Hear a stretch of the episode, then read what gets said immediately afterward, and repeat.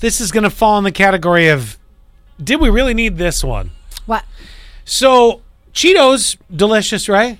Love Cheetos. I it's a forgotten sometimes though. I know, I know. Until somebody br- like in the office has like a little snack bag, like they bring in all the snack bags. I'm like, oh, Cheetos. And then everybody has orange fingers.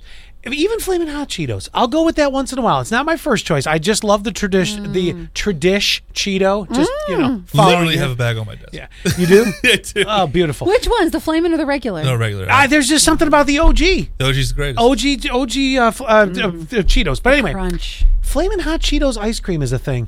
Ugh, Marble no. Slab Creamery and Frito Lay have hooked up to uh, bring the Flamin' Hot Cheetos ice cream.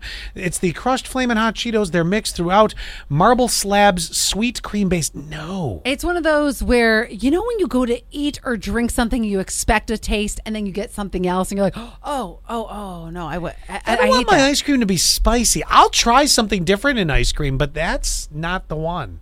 I like pretzels pret- is good. I like pretzels. I like. Oreos work. You know, well, crushed yeah, up. of course. Cookies and cream. Come on. now. Sure, exactly. Name a summer food that is a must every single summer to eat besides ice cream. 'cause Hot that's the- dogs. I was gonna say hot dogs as well. not corn on the cob. Nope, that comes Mm. late summer. It's okay. Well, that's You- fine. you- you asked That's me to fine. go with It's what late came sum- to mind it- first. That's fine. It's late summer. So it's late summer, and I'm going to teach you a little trick. Okay. Take the corn and knife it down the I center. do that already. no, no, no. Oh, center. yeah. Oh, whoa, wow. Okay, never Yes. mind. This is new.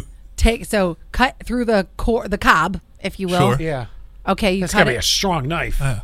well, But get it's your, pre- get your pre- kids, wait. get I your, hear- get hold your on, kids samurai. to. Ba- back swords. it up. Hold on, hold on, everybody. Follow me back here. We got to we got to take a couple steps back. Allie's telling a story. Do we cook it first and then cut it? This is before Oh, you okay. cook it. Yep. Okay. Okay.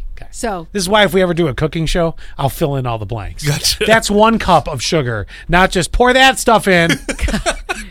down the center. So you got two halves, right? Right. It's two halves of corn. They look like okay.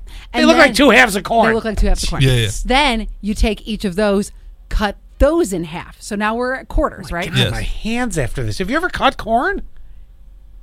No. It's hard as a rock before you c- go ahead. Okay.